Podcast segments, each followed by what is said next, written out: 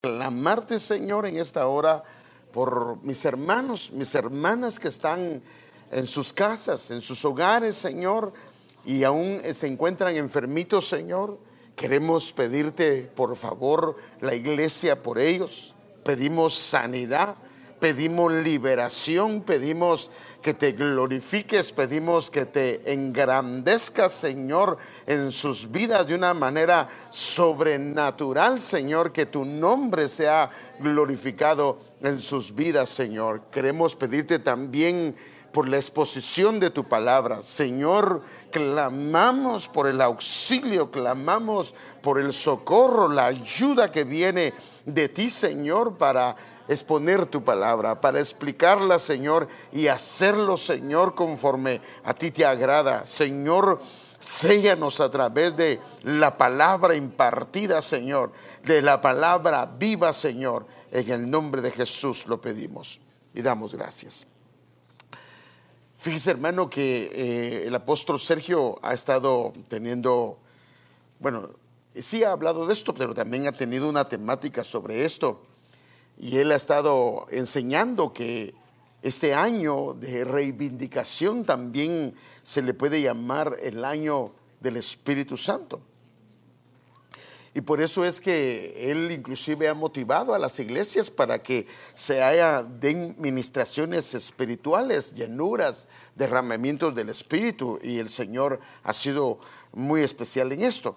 Ahora, de una manera muy especial, y yo quiero verlo, porque hermano amado, el Señor ha estado hablándonos a nosotros.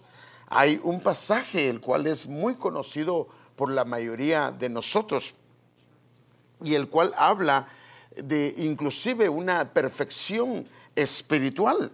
Habla de una ministración perfecta, una administración completa, porque las administraciones que están descritas en la Biblia, especialmente sobre el Señor Jesús, son ministraciones que hasta su número nos habla de una administración eh, en perfección.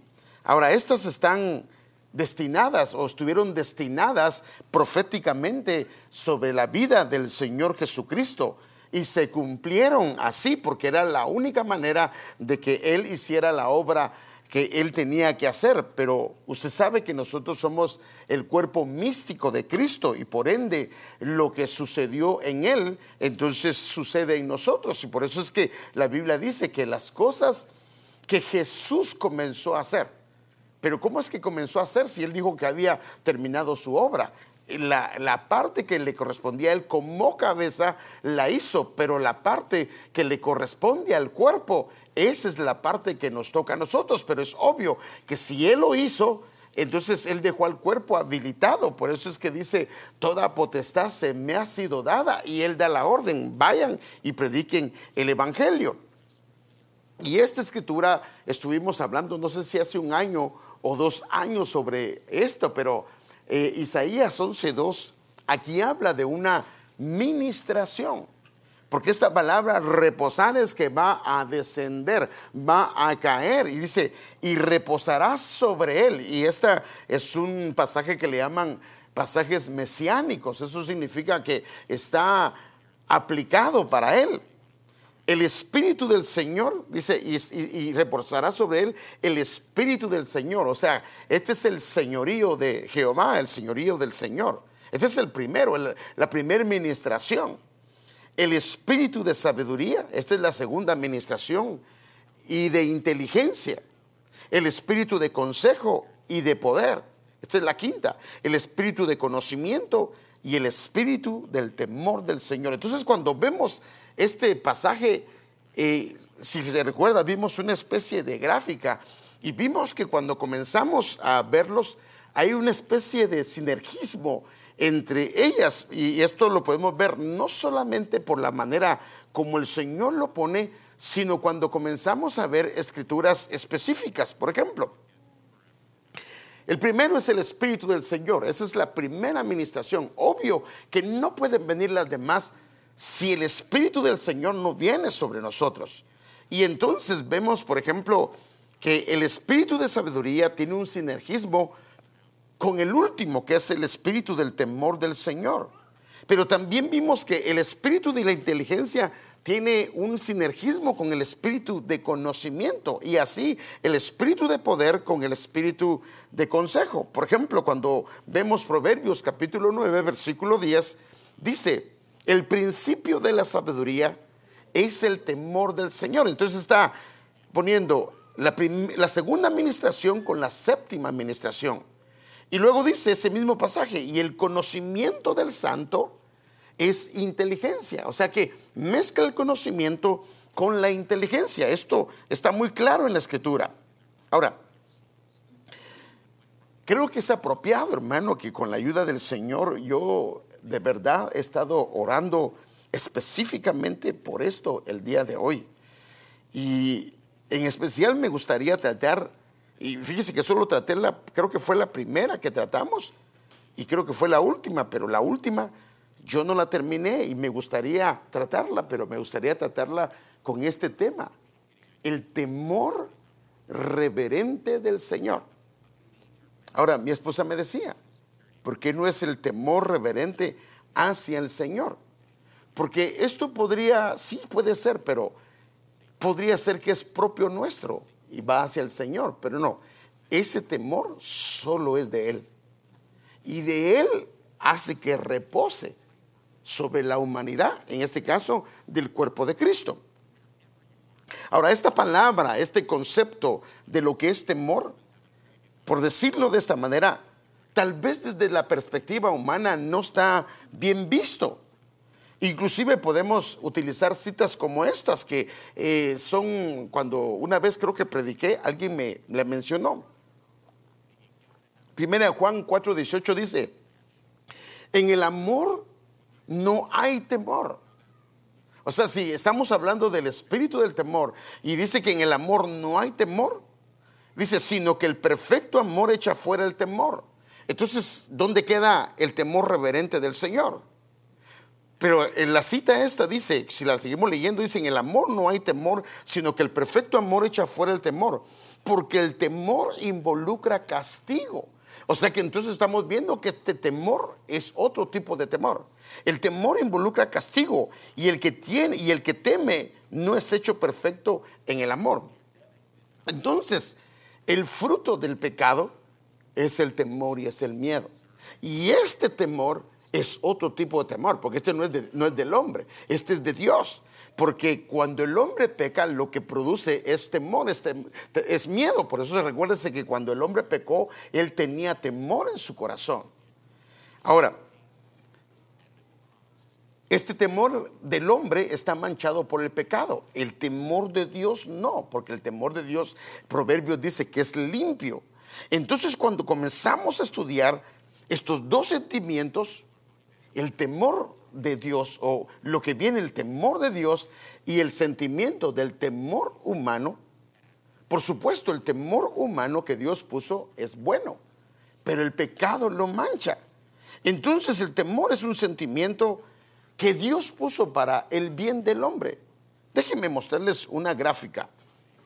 Entonces Dios puso en el hombre el temor como algo bueno y saludable, pero como todo, cuando se mancha con el pecado o cuando el pecado llega, distorsiona el temor que tiene una función. Por ejemplo, ¿cuál es la función del temor? El temor en el hombre le sirve para que evite hacer el mal.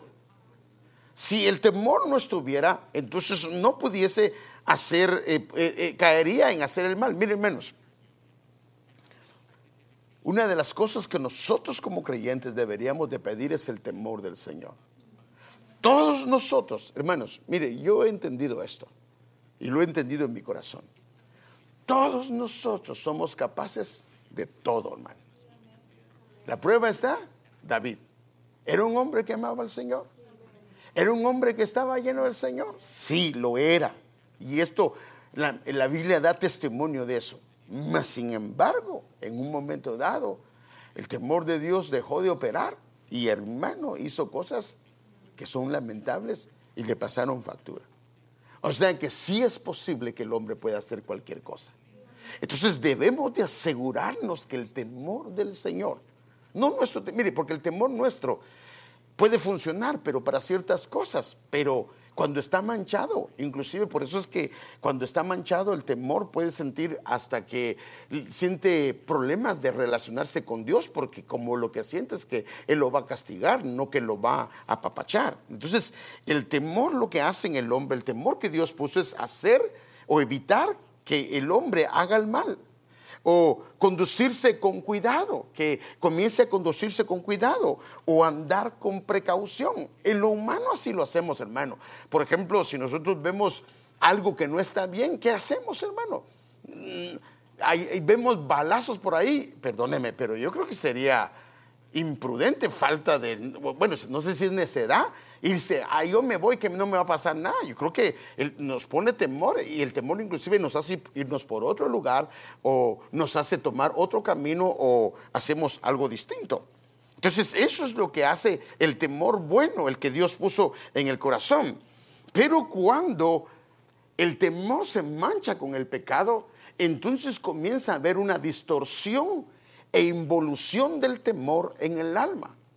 Ahora, ese temor cuando se mancha de pecado, se distorsiona, pero si no tenemos cuidado se vuelve una trampa, se vuelve un lazo.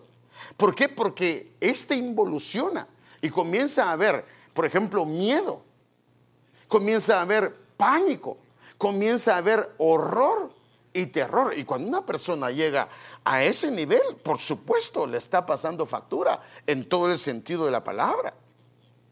Por eso es que necesitamos ver el temor de Dios, porque este temor no es del hombre y no está manchado con nada de esto. Este temor de Dios tiene cosas hermosas que, si imagínense, si el temor en el hombre que Dios puso le hace evitar el mal, le hace conducirse con cuidado, le hace andar con precaución, puede imaginarse lo que hace el temor de Él en nosotros. Entonces, porque el temor de Dios no está influenciado por el pecado, no está manchado. Este produce todo lo contrario. Y aquí está el asunto, que lo que produce el temor humano manchado es lo opuesto que lo que produce Dios con su temor limpio.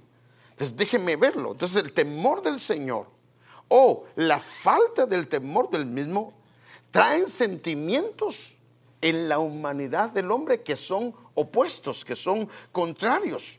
Entonces déjeme verlo con esta gráfica. Por ejemplo, aquí vemos a dos hombres. Está el Señor. Está uno que tiene el temor del Señor y a uno que le falte el temor del Señor. No significa que no tenga temor humano. No, no, no lo tiene. Pero si solo tiene temor humano, es lo que dice la Biblia. El perfecto amor echa fuera ese tipo de temor. Pero a lo que hemos sido llamados, hermanos, sí es al amor, pero hemos sido llamados a que el temor del Señor opere. Entonces déjenme ver más o menos esto, porque sí hay una diferencia entre ambos. Y esto, eh, estos sentimientos inclusive pueden causar reposo, pueden causar paz, pueden causar gozo, pueden causar tranquilidad o pueden causar lo opuesto a ello. Por ejemplo, en el, en el ámbito terrenal, el temor del Señor operando en el hombre, hermano amado, produce confianza, produce seguridad, produce poder, hermano, produce dominio propio, produce sabiduría, produce precaución y prudencia. Pero esta es algo que es, viene del Señor. Entonces aquí está el asunto. Entonces cuando comenzamos a verlo, ¿qué produce entonces el temor humano? O la falta del temor del Señor en el hombre es todo lo contrario. Por ejemplo, produce, lo primero que produce es un temor que está manchado por el pecado y puede evolucionar del temor al pánico, al terror y al horror. Pero entonces comienza, mire qué sentimientos más diferentes esto, desconfianza. O sea que sabe, y, fíjese hermano, y esto es importante, porque viene Dios y le ha prometido que lo va a ayudar. Y lo cree, aquí en su mente. Pero cuando Dios, por decirlo de esta manera, no obra en favor de él en el momento que se espera, comienza a haber una desconfianza de que Dios ya no va a obrar. Entonces, miren qué tremendo, hermano. Y esto comienza que la gente haga cosas incorrectas. Y produce pánico, produce cobardía. Le voy a mostrar un, un texto, hermano. Produce cobardía, hermano. Produce desaliento. Produce decaimiento de ánimo, inseguridad y produce pavor. O sea que son cosas completamente opuestas. O sea, por eso es que la administración que está profetizada para el Señor Jesucristo y para su cuerpo es indispensable en nosotros. Imagínense, hermanos, si comenzamos a operar en esas administraciones el conocimiento del Señor, la inteligencia del Señor, el temor del Señor, la sabiduría del Señor, el consejo del Señor, el poder del Señor, hermano. ¿Qué tipo de creyentes, qué estatura, qué nivel, qué, qué madurez en nuestra manera de comportarnos o conducirnos como hijos de Dios y en medio del mundo, porque esto te trae una madurez impresionante. Ahora, lo que le estoy mostrando acá con estas gráficas, se lo quiero mostrar con la escritura, para que vea cómo la Biblia lo describe. Y por eso es que, hermano, yo quisiera que hoy le suplicáramos al Señor por la ministración sobrenatural del temor del Señor sobre nosotros. Es una, a mí es una de las peticiones que yo hago muy continuamente, el temor del Señor en mí y en mi familia y en el pueblo del Señor. Entonces, fíjese, ahora la perspectiva divina del temor reverente en el hombre versus la falta del temor de, Dios, lo quiero ver. Primero voy a ver la, la falta de temor de Dios. Mire, por ejemplo, Proverbios 29, 25 en la versión BNC dice, el temor del hombre, este, este está hablando del temor que está manchado. El temor del hombre es un lazo. La versión NTV dice que se puede volver inclusive una trampa peligrosa. A mí lo que está mostrando la Biblia con respecto al temor. Pero mire, ahora mire lo opuesto. Pero el que teme a Jehová está seguro ¿Estás seguro? ¿Cuántas veces hemos caído en errores a causa de una desconfianza de algo y nos ha hecho correr y hacer cosas que no le agradan al Señor porque no supimos esperar? Déjeme darle un ejemplo. Fíjese qué tremendo. Y mire que sí puede inclusive hacernos dar pasos que pueden ofender al Señor. El Señor le había dicho a un hombre, voy a ungirte. Así es que ve a hacer esto y espera siete días. Espera siete días. Y a los siete días yo te voy a ungir y yo voy a presentar un sacrificio. Pero él vio que llegaron los... Es que mire hermano, a veces Dios como que así lo hace, va como para probar nosotros. Y empezó el primero. Él estaba confiado y sin ningún problema. El segundo, el tercero, el cuarto. Pero cuando llegó el siete, como él no hacía nada, y aparentemente no pasaba nada. El pueblo se comenzó a ir. Así dice la Biblia. Se comenzó a ir el pueblo porque iban a ir a una batalla. Se comenzó a ir el pueblo. Y entonces lo que pasó fue que dijo, no, no, no, no. Le dio miedo de quedarse, le dio temor. Y entonces agarra y él presenta el sacrificio. Algo que no le corre. O sea que la falta de temor lo hizo caer en una trampa. Y el problema es que eso fue la razón o una de las razones por qué lo descartaron. O sea que sí se puede volver una trampa. Y el enemigo lo sabe. Y por eso es que, hermanos, si la gente del mundo tiene temor humano y distorsionado, pues ellos no conocen al Señor. Pero nosotros somos hijos, somos pueblo de Dios. Esto se nos ha sido dado. Se, se dio la administración, no debería de faltar en nosotros. ¿Y cómo sabemos que falta? Porque eh, hay miedo, hay temor, hay pavor.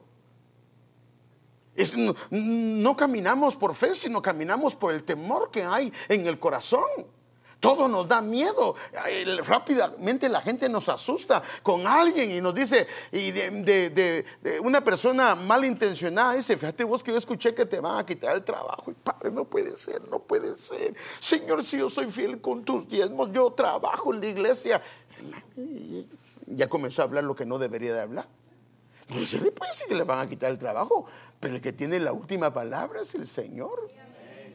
La hermana Carolina estaba contando un testimonio que ella estaba dando, bueno, no sé si era testimonio, pero ella contaba que una persona la llevaba mal, la quería votar del trabajo, perdón, la quería despedir. Y ella dijo, yo no puedo despedirte, hay algo que no me permite despedirte, es que cuando Dios dice no, es no. Entonces, a, usted no lo van a despedir de su trabajo porque, perdóneme, ni aunque su patrón quiera. Créame lo que le digo, hermano. Es que, es que no es, si Dios lo llevó a ese lugar, nadie lo puede sacar de ahí.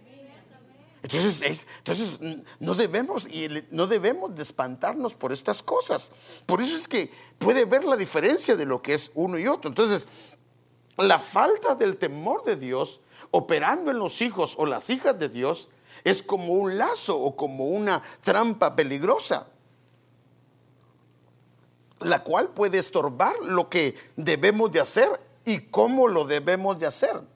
Inclusive comienzan a traer sentimientos negativos y cuando hay sentimientos negativos operando, comenzamos a decir cosas que no están bien, porque Inclusive los sentimientos negativos, se recuerda que le presenté una diapositiva donde le mostraba que cuando hay una ira y no se arregla eh, puede afectar el hígado y eh, la tristeza puede afectar los pulmones. O sea, cómo sentimientos negativos pueden ser dañinos para nuestra alma, para nuestro cuerpo. Entonces déjeme ver algunos textos con usted. Mire, por ejemplo, Juan 3, 25 al 26. Cuando uno está perdón, Job 3.25 al 26, gracias.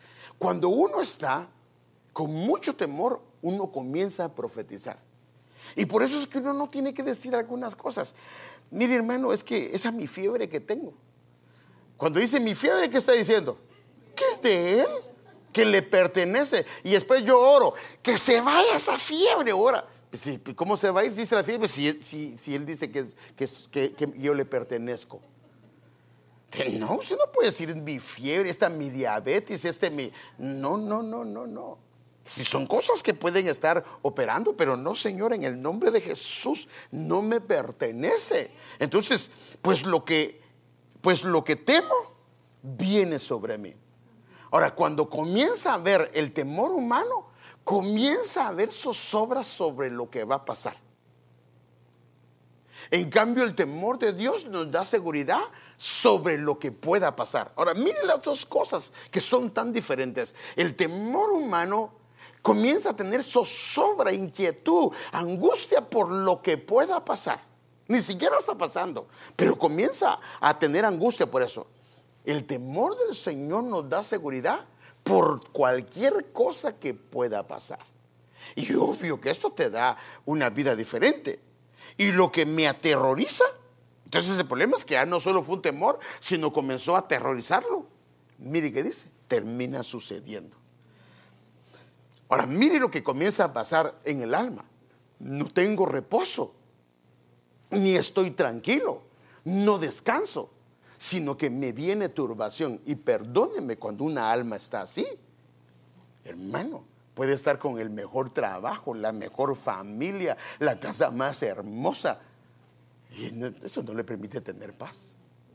Porque todo esto puede venir. Entonces, cuando el temor de Dios deja de operar, los temores humanos entonces comienzan a operar libremente y a hacer estragos. Y estos son los que el enemigo o comienza a operar en el corazón y comienza a hacer estragos. Por eso es que, hermanos, nosotros tenemos, mire, yo le decía, perdóneme, no, no, no, yo no quiero que lo vaya a sentir ofensivo lo que le voy a decir, pero yo hablaba con mi papá y mi mamá hace unos días. Perdóneme, pero esa es mi perspectiva. ¿Por qué le puede dar miedo a usted morir? ¿No dice la Biblia que vamos a un mejor lugar? Hermanos. Ay, padre, usted no está seguro, ¿verdad? Si, si somos cristianos, aquí todos, sí, sí. Si es cristiano, usted es hijo de Dios. Va, ¿Está seguro de su salvación? Ah, va. Entonces, ¿por qué le da temor morir? Si hermosa es la muerte de sus santos, dice el Señor. Si la Biblia dice que si alguien muere, hermano, allá va a estar mucho mejor. Allá ni se va a recordar de todos los problemas que tal vez tiene acá. Entonces, bueno, nosotros no deberíamos de tener temor si el Señor nos quiere llevar. No dice la Biblia, pues, si vivimos, para Él vivimos. Y si morimos, para Él morimos. Sea que vivamos o muramos, del Señor somos. No tiene que haber ningún temor, no debe de haber ningún temor. Si el Señor decide llevárselo, gloria al Señor.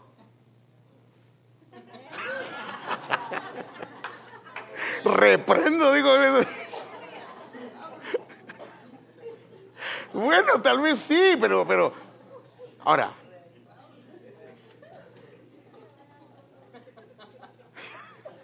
Yo sé que está pensando en los hijos, yo quiero ver a mis nietos, quiero ver, está bien, está bien, todo eso está bien. Pero, ¿quién va a cuidar mejor a sus nietos? ¿Quién va a cuidar mejor a sus hijos? ¿Dios o usted? El Señor, hermano. Si Él es el que nos cuida. Si nosotros estamos aquí, el que nos sostiene es el Señor, hermano. Sí, pero si pastor, yo voy a trabajar, sí. Pero ¿quién te da el trabajo? ¿Quién te da la gracia? ¿Quién te da todo eso? Es Él, hermano. Entonces el enemigo se aprovecha de esto para hacer estragos en nosotros. Mire, mire esto, y esta palabra es la única vez que aparece esta palabra cobardía en la Biblia.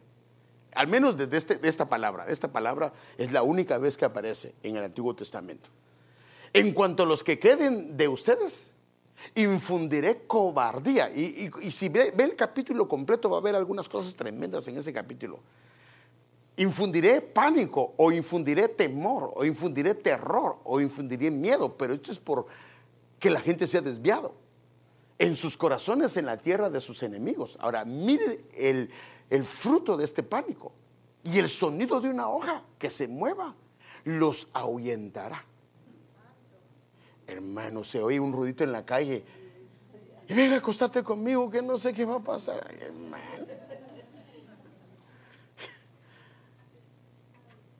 Hermanos, esto no lo pueden tocar si el Señor no quiere que lo toquen. Usted no se preocupe. Si se queda con la luz prendida porque es más cómodo, porque sí es mero sonámbulo y se puede caer, está bien. Pero que no sea por miedo. Es más, le conviene dormirse con la luz apagada. Pero mire, cuando comienza a ver ese tipo de temor, el sonido de una hoja que se mueva los ahuyentará. Y aun cuando nadie los persiga, huirán como quien huye de la espada y caerán. Mire qué terrible esto. Tropezarán unos a otros como si huyeran de la espada, aunque nadie los persiga. Ustedes no tendrán fuerza para hacer frente a los enemigos. Este es el problema de lo que hace el temor. Y por eso es que el enemigo quiere llevarlo a un estado de temor, a una condición de temor, porque ahí es donde agarra a la gente, porque lo hace que el pueblo comience a pecar delante de Dios porque entonces se siente solo, aunque tiene a su Padre, tiene a su Dios, y entonces comienza a decir cosas que no deberían decirse. Entonces la falta del temor de Dios provoca, inclusive, hermano, mire, esto me impresionó, esto me impresionó, hermano, porque he entendido que la falta del temor de Dios provoca hostilidad hacia el Señor. Porque entonces comenzamos a hablar cosas incorrectas hacia Él. Fíjese, Mire, déjenme darle primero este pasaje, esta, esta palabra hostilidad es la palabra hebrea 7706 que es keri. Ahora, mire, esto fue lo que me impresionó. En el capítulo 26 de Levítico aparece siete veces. Únicamente en ese capítulo, en toda la Biblia aparece la palabra keri. Y es un encuentro, es hostil. O sea que es una gente que cuando llega es hostil a hostilidad, un estado profundamente arraigado de mala voluntad. Es una oposición, contrario, enemigo hacia otra persona, una rebelión, una resistencia furiosa. Y cuando comienzas a ver al pueblo de Israel, esta hostilidad de ellos la podemos ver. Inclusive, mire, ahí están los pasajes, perdón, Ahí están los pasajes, esos son, están en Levítico capítulo número 26. Y me impresionó cómo la falta de temor puede crear hostilidad en el humano hacia el Señor. O sea que si usted es muy suelto o yo soy muy suelto para hablar, es muy probable que la falta de temor del Señor no esté. Porque fíjese, cuando la Biblia habla de Jesús, dice que Él, a pesar de lo que padeció, Él tuvo cuidado. Dice que Él fue oído a causa de su temor reverente. O sea que hasta para hablar, y era el Hijo de Dios, tenía temor de cómo dirigirse a su Padre Celestial. Entonces la administración espiritual del Espíritu del temor de Dios sobre el cuerpo místico de Cristo opera en nosotros. Pero eso es nosotros tenemos que pedirlo, nosotros tenemos que exponernos a Él y en este caso ver si lo que está operando en nosotros, ¿qué es? ¿Es el temor normal? Que es bueno, es el temor humano manchado por el pecado o es el temor de Dios. Para empezar, si usted es falta de confianza, si usted se desanima a cada rato, si usted se desalienta a cada rato, si usted tiene pavor de lo que va a pasar, hermano, hay mucha probabilidad que no esté operando el temor del Señor. Porque el temor del Señor es una confianza fuerte. Esto es lo que produce. Entonces, fíjese, el espíritu del temor del Señor comienza a ministrar sobre el espíritu humano el temor reverente de Él. Ahora, ¿para qué lo hace? Porque para los hijos Dios quiere darnos una garantía de que en medio de este mundo podamos movernos, hermano amado, sin ningún temor. Por eso el mismo Señor le dice a su pueblo, no se turbe, así le dice, no se turbe tu corazón. Creéis en Dios, creed también en mí. En otras palabras, ¿por qué es que tienes temor si yo no los he dejado? Yo no los voy a dejar, nadie se ha perdido en mi mano. Entonces, vemos en Segunda de Crónicas, capítulo 19, versículo 7, en la primera parte dice, ahora pues, que el temor del Señor esté o repose sobre ustedes que esté o repose sobre ustedes. Entonces el temor del Señor debe de reposar sobre nosotros. Y entonces si esto es, entonces comenzamos a tener cuidado de algunas cosas. Entonces en el diseño de Dios el temor del Señor debe de ser aprendido. Y aquí viene el asunto, hermano. Miren la importancia de la casa del padre de familia, la importancia en la iglesia, en las clases de los niños, la importancia de sentarse a escuchar la palabra de Dios, porque el temor del Señor se aprende. Y Dios dejó varias formas y maneras de poder aprender. Ahora, fíjese, quien debe de enseñar a los niños es el padre. Es el padre el que debe de enseñar el temor. ¿Por qué los niños son tan miedosos? hermano, aparte es el temperamento natural. Hay una parte que es parte del temperamento. Por ejemplo, el melancólico tiende a ser un poco temeroso, pero eso es parte de su debilidad, de su temperamento. Pero ¿cómo alguien siendo un colérico es un niño tan miedoso, una niña tan miedoso? Perdóneme, ha sido una falta de nosotros los padres de no enseñarles el temor, porque cuando les ministramos el temor del Señor, en ellos comienza a darse. Es que esto es lo impresionante. Si se ministra, si se, mire hermano, y a veces lo hacemos. Si no haces caso, ahí eh, eh, le voy a decir al pastor, mire el tipo de miedo que le da. Ahí viene el pastor. Ay, ni que fuera el demonio que venga, hermano. sí, hermano, mire, o ahí viene el cuco. Ahí, hermano, mire, hermanos, son mentiras. Ese tipo de temor solo es para que el niño haga caso, para que la niña haga caso. Pero eso es un temor humano, que ese de todas maneras va a crear desaliento, va a crear desconfianza, va a crear desánimo. No, no, no, no. El que tenemos que ministrar es el temor del Señor. Ese es el que tenemos que ministrar. ¿Por qué? Porque si ministramos eso, ese niño va a crecer con una seguridad y una confianza y una prudencia que viene del Señor. Bueno, mire, yo creo que esto es lo que deberíamos de hacer los padres trabajando con los hijos, pero el temor se debe, es aprendido, así lo dejó el Señor, que el temor debe de ser aprendido de varias formas. Déjenme enseñarlo y la primera parte que quiero ver es la parte paternal. Salmo 34, 11, venid hijos, está hablando un padre. Y escuchadme, o sea que quien va a enseñar es el padre. os enseñaré el temor del Señor. Sea que el temor del Señor se debe de enseñar. A mí la importancia. Pero ¿dónde empieza esa primer ministración? Comienza en casa. Pero hermano, ¿cuándo nos sentamos con ellos? ¿Cuándo nos sentamos con ellos? ¿Cuándo les explicas el temor del Señor? ¿Por qué es que tienen temor? ¿No será que hemos fallado en eso? Pero tenemos que hacerlo, ¿no? Porque es que el niño piensa que no puede hacer aquello. Porque es que el niño piensa que le va a ir mal en aquello. Es porque tiene un problema. Sí está contando con el temor humano, pero el temor del Señor no está, porque el temor del Señor es una fuerte confianza.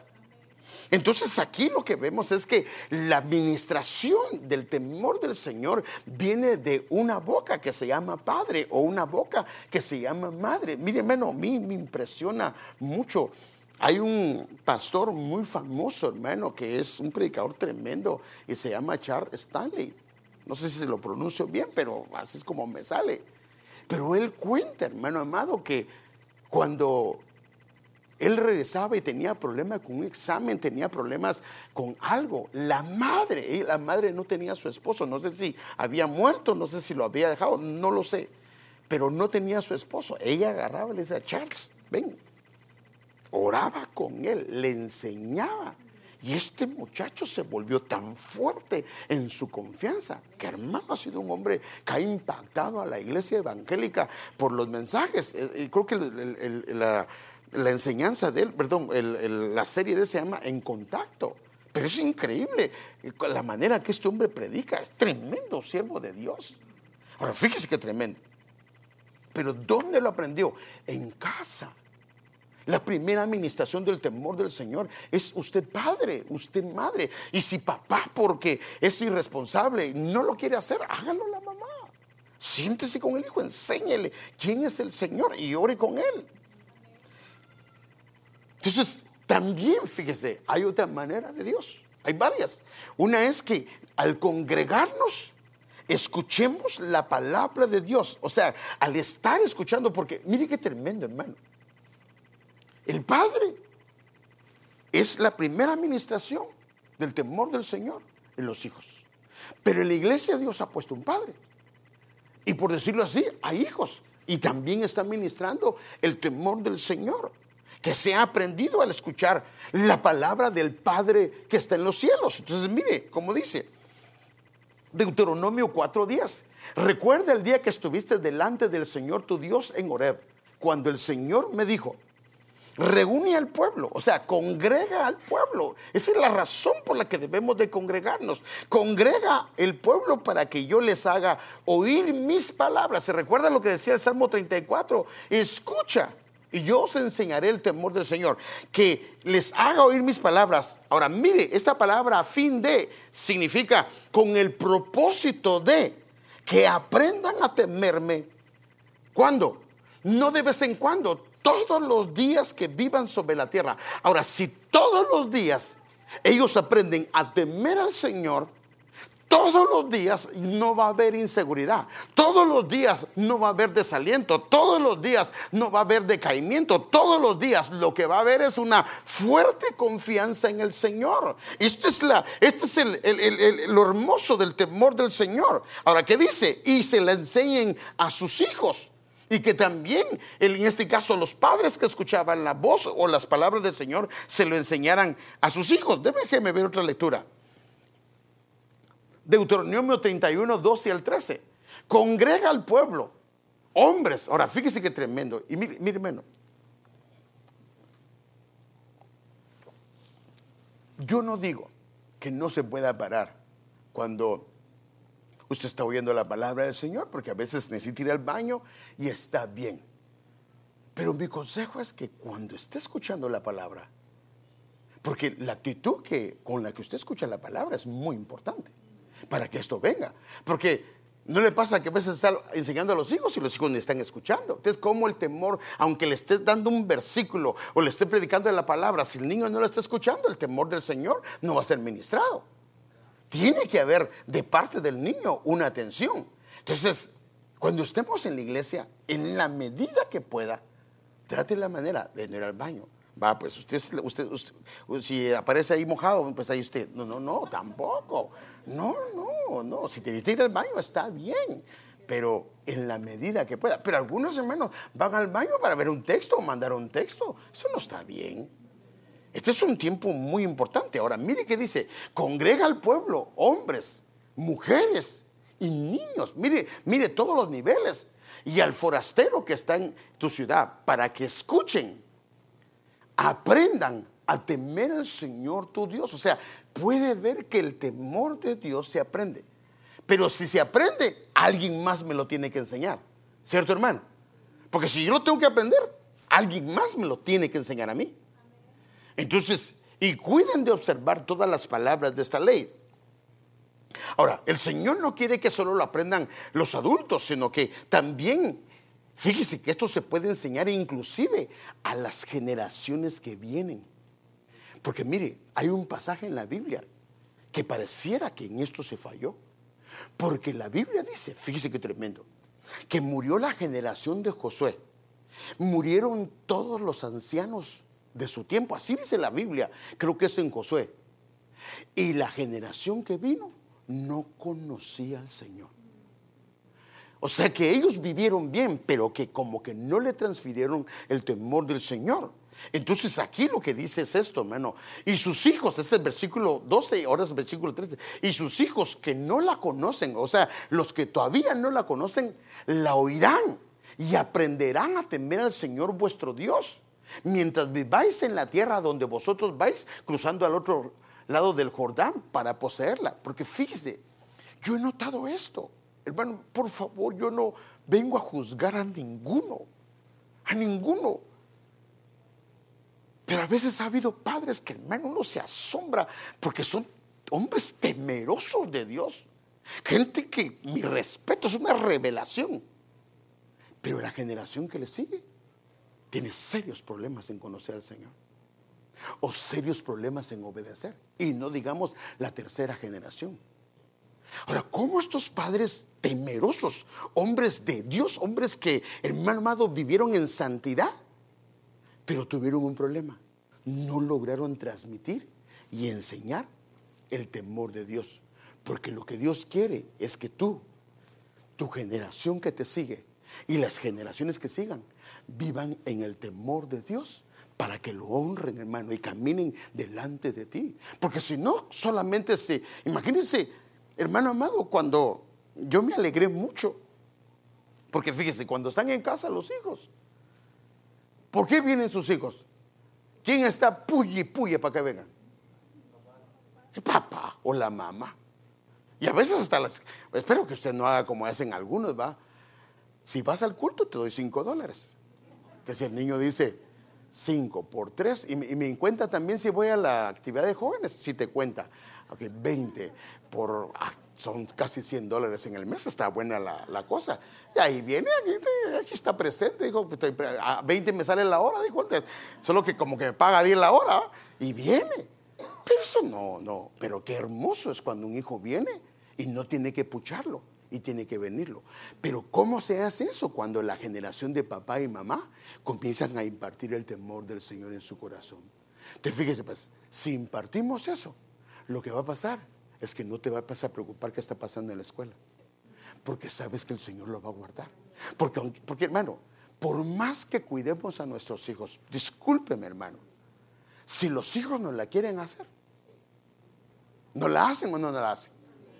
Y si no, mire usted, usted y a mí, según su papá estaba en tal lugar, según su mamá, su hijo no hizo nada. Y cuando de repente el hijo comienza a dar testimonio de lo que Dios lo libró, dice, eso estabas haciendo. Y ni lo cree ella. Y según ella, todo estaba bien cuidado. No, el único que nos guarda es el temor del Señor. Por eso es que lo que tenemos que buscar es que ellos tengan el temor. Porque, hermano, no puede, mire, usted no puede guardarlos en un escaparate.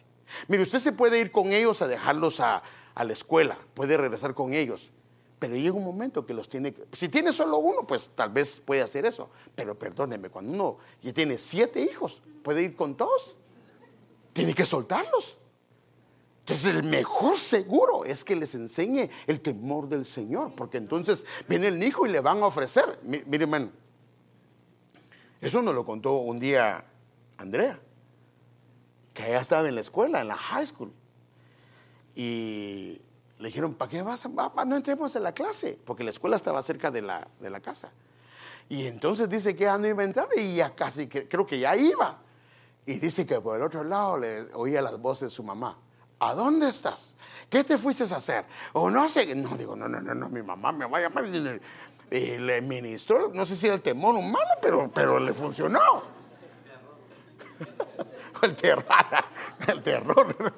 Pero le funcionó, porque le ministraba. Cuidado con que te vas, pero a lo que me refiero, hermano, si ministramos el temor, si imagínense, eso hizo el temor humano, ¿qué hace el temor del Señor? Porque imagínense, estando ahí, le van a ofrecer tal o cual cosa, y ya lo va a hacer.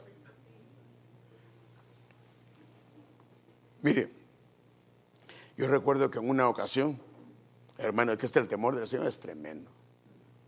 Yo iba a hacer algo incorrecto, hermano. Y cuando lo iba a hacer, mi cuerpo comenzó a temblar, a temblar, a temblar, a temblar. No pude. Mi cuerpo comenzó a temblar. El temor del Señor no me lo... Pero no es que yo no lo haya decidido.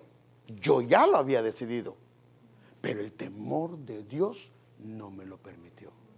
Hermanos, lo que tenemos que buscar es el temor del Señor. Ese es seguro, hermano. Y eso es lo que debemos de buscar para nuestros hijos, que ellos aprendan el temor, porque tarde o temprano tienen que ir a la escuela, tarde o temprano tienen que ir a la universidad, tarde o temprano tienen que ir a diferentes lados. Y si buscamos que el temor de Dios esté en ellos, créame, no se preocupe, el temor del Señor no les va a permitir.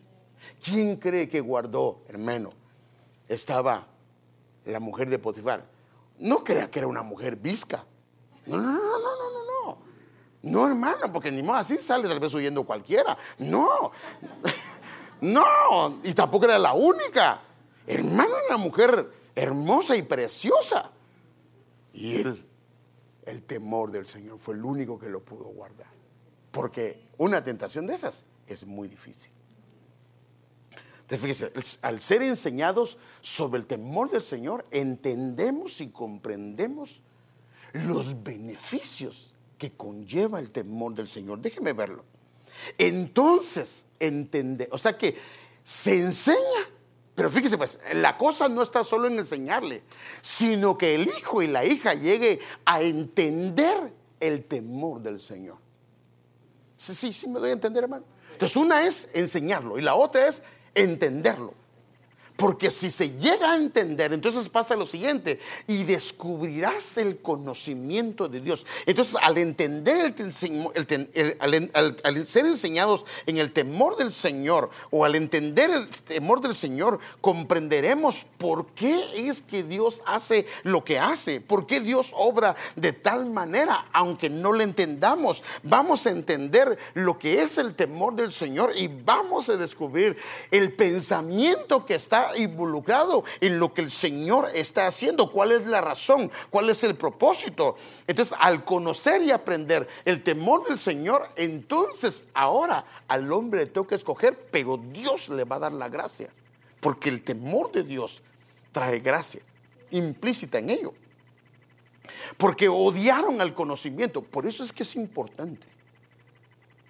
Si un hijo no quiere escuchar el conocimiento de su padre, o un hijo no quiere escuchar el conocimiento del pastor que es como un padre. Es como odiar el conocimiento. Y entonces, ¿cómo va a venir el temor? Entonces, por ejemplo, ¿qué haces, joven, cuando tu papá te dice, ven, mi hijo, eh, te quiero hablar algo? Ah, ya va a venir otra vez usted. Perdóneme, el temor de Dios no se va a ministrar. No tienes que hacer caso. Porque lo que está haciendo Él es darte un seguro, hermano, que te va a garantizar una conducta diferente. No, no, no. Siéntate. Ahora, tal vez no vas a escuchar algo que quieras oír, pero es parte de la administración del temor de Dios. Entonces, porque algunos odiaron el conocimiento y como odian la enseñanza y el conocimiento, no escogieron el temor del Señor. O sea que necesita un joven, necesita una señorita, necesita el pueblo del Señor conocer, amar el conocimiento. Entonces, fíjese. Mire cuántos hay aquí ahorita. ¿Cuántos cree usted que están en la doctrina? Algunos ni siquiera han pasado por la doctrina. La doctrina, hermanos, ¿la doctrina es conocimiento o no es conocimiento? Eso no es conocimiento. Es el fundamento de un cristiano. Y la mayoría. Hermano, ¿y usted ya pasó el módulo? ¿Y qué es eso, hermano? Reprendo, dicen algunos.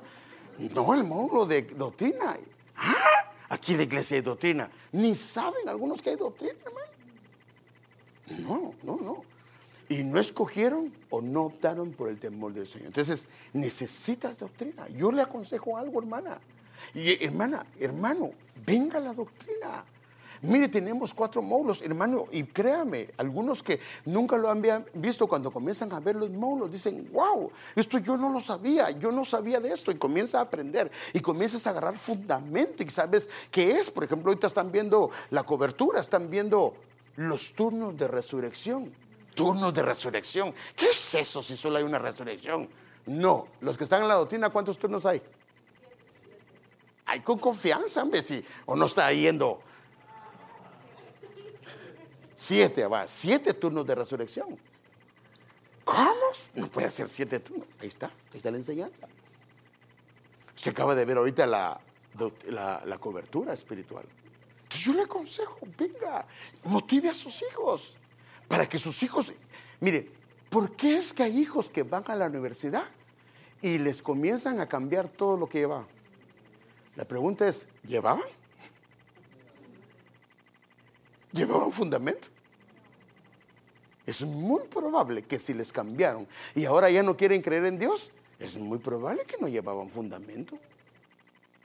Entonces, ¿quiénes somos los beneficiados de que los hijos agarren doctrina? Nosotros, porque agarran fundamento. Y cuando van allá, porque si van, hermano, si van a ir a la universidad, allá los van a atacar. Los van a atacar. Entonces, es muy importante esto. Ah, ya se me pasó el tiempo, hermano.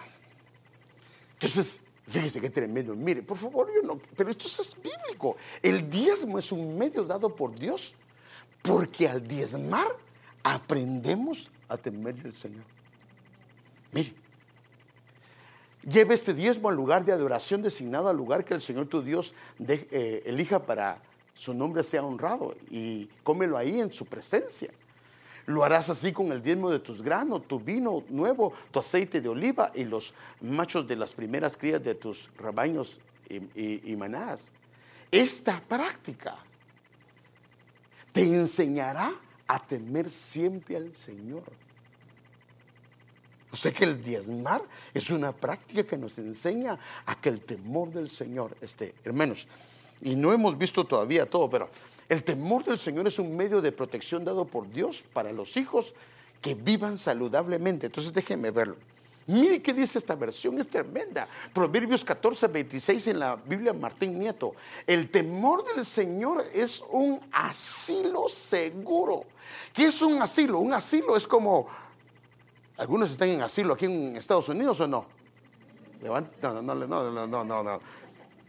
Ahora, ¿qué es un asilo? Que llegas a este país y no te pueden devolver y te protegen, ¿cierto? Un asilo es un lugar de protección.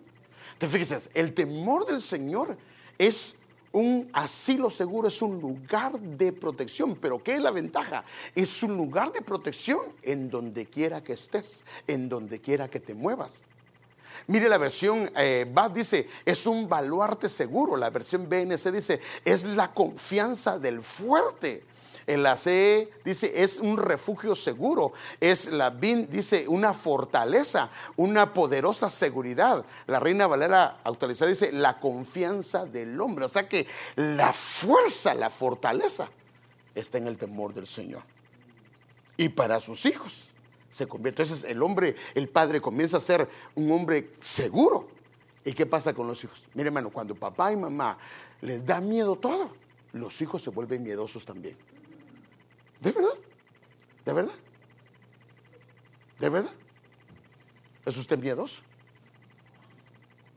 No, pastor, yo reprendo eso. ¿Y usted por qué anda con mascarilla todavía? No por precaución. Bueno, si es por precaución está bien, se la dejamos pasar. Pero si no hay miedo, no debería de... Por eso tiene que vacunarse. ¿Ya se vacunó? Ya el apóstol nos dio una orden y, estamos en rebeldía, hermano. Ya nos dieron el consejo, ¿o no? Y el apóstol decía, mejor vacunado y no entubado. Bueno, tampoco le estoy profetizando, no, no.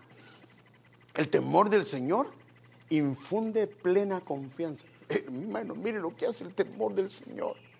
Y da esperanza a nuestros hijos. Esta es otra versión. El temor del Señor, mire que es, un manantial de vida que nos aparta de los lazos de la muerte. Es un manantial de vida. O sea que va a prolongar la vida. Proverbios 19, 23, el temor del Señor es fuente de vida y nos hace vivir, hermano, mire, tranquilos. Nada que el chupacabras anda por ahí, no, tranquilo, tranquilo. Libre de temores, hermano, si es que no quiere vivir. Si por eso es que él dice, yo he venido para que tengan una vida y una vida en abundancia. El temor del Señor es una doctrina saludable para sus hijos y voy a correr ahorita. Mire, mire qué dice esta versión. Si alguno enseña una doctrina diferente y no se conforma a las sanas palabras, las de nuestro Señor Jesucristo, y a la doctrina que es conforme a la piedad. Pero mire qué dice esta versión, la versión pechita. Y a la doctrina del temor de Dios. O sea que la doctrina, el temor de Dios es una enseñanza, también es una doctrina. Y la enseñanza es la sana doctrina. La sana doctrina en el temor de Dios conduce hacia una sumisión. Fíjese qué tremendo. Entonces, un hijo, una hija, cuando el temor de Dios comienza a operar, él se comienza a someter voluntariamente, no a la fuerza, sino voluntariamente al Señor. Mire qué dice esta versión. Eh, Puede ser que algunas personas nos contradigan, pero lo que enseñamos es la sana enseñanza de nuestro Señor Jesucristo, la cual conduce, o sea, la sana doctrina, la cual conduce a una vida de sumisión a Dios. Entonces comienza un hijo desde muy joven, una señorita desde muy joven a someterse al Señor, pero no por papá, no por mamá, sino que el temor de Dios está operando en él. La sana doctrina o sea, en el temor del, Señor, va de la mano con la santidad, porque la santidad se perfecciona. Y mire, si alguien enseña algo diferente y no está de acuerdo con los sólidos preceptos de nuestro Señor Yeshua el Mesías y con la doctrina que concuerda con la santidad. O sea que la doctrina eh, eh, eh, del temor del Señor va de acuerdo con la santidad. Pueden pasar, por favor, y termino con esto. La santidad se perfecciona en el temor del Señor. Mire qué dice. Así que, amados, teniendo estas promesas, limpiémonos de toda contaminación de carne y de espíritu, perfeccionando. Mire dónde se perfecciona, cuál es el caldo de cultivo, el área, la atmósfera, el ámbito donde se perfecciona la santidad. ¿Se recuerda que hablamos de la consagración? Hablamos de la santificación. Pero mire, la santidad se perfecciona en el temor de Dios. O sea que el temor de Dios va de la mano, hermano amado, con la perfección espiritual, va de la mano con la santidad de Dios, va de la mano con la enseñanza, va de la mano con una confianza segura en el Señor. Y yo quisiera que oráramos hoy, hermanos. Todo esto está para nosotros. Esto no es algo que nosotros no lo hemos inventado. Y reposará sobre él el Espíritu del Señor, el Espíritu de sabiduría y de inteligencia, Espíritu de consejo y de poder, Espíritu de conocimiento y de temor del Señor. La mayoría de ustedes han sido fieles congregándose. Yo sé que se han expuesto a la palabra del Señor. Y hoy le vamos a pedir al Señor que ponga ese temor en nosotros. Porque nos hemos expuesto a, escuchar, a oír atentamente la voz del Señor. Entonces que el Señor nos ayude. Porque el temor del Señor es una fuente de vida. El temor del Señor es la confianza más segura. ¿Qué le parece si se quiere poner de pie un momentito y le decimos al Señor que nos ministre?